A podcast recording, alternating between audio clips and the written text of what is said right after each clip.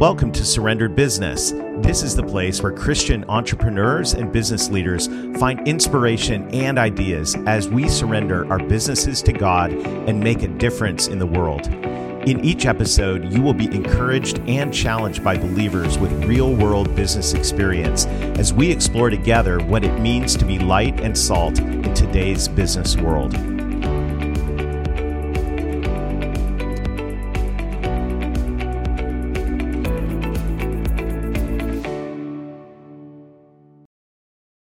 One day, a retired businessman wanted to encourage fellow entrepreneurs who were doing the hard and often thankless work of building their businesses.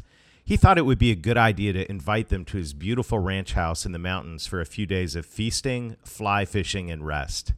With the catering, fishing guides, and entertainment all arranged, he sent out the invitation. The initial responses to his invitation surprised him. The first invitee politely declined, saying, I'd love to come, but I've just taken on a huge new client and can't get out of the office.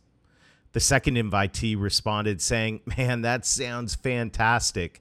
But with the challenges in our local economy, I just can't get away from the business right now.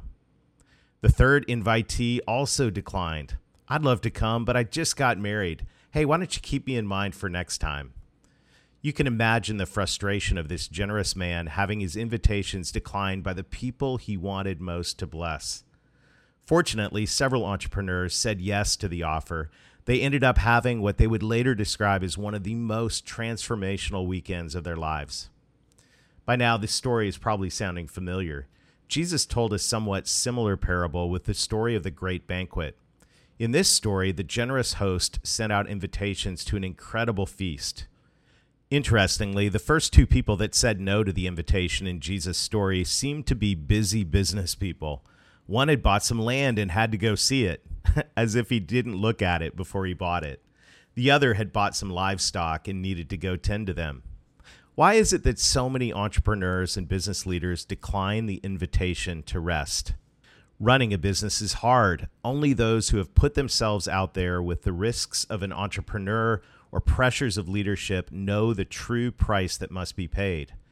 Of all people, we need rest.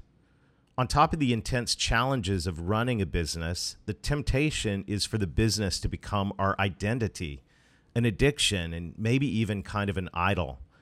The business and our drive to keep it rolling can end up consuming us, taking all of our attention and focus while draining us of energy it does become easy to seek validation from our identity as a pioneering entrepreneur or top executive. And when this happens, it becomes nearly impossible to let go. How do we know we've crossed the threshold into the business becoming our identity? How might we recognize a slip towards addiction or even idolatry? Perhaps we can recognize this has happened by our response to an invitation from God to rest.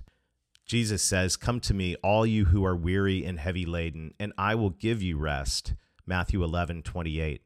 There is rest available. You just need to say yes. Entering that rest requires some humility. In essence, saying yes to rest is like saying, I recognize this business is not all about me. Saying yes to the banquet also affirms that our success is not all about us. It reminds us that there is a place we can go when the pressure turns up. The invitation to rest is always available. There is a place where we can get away, turn off the constant stream of messages, and enter into joy.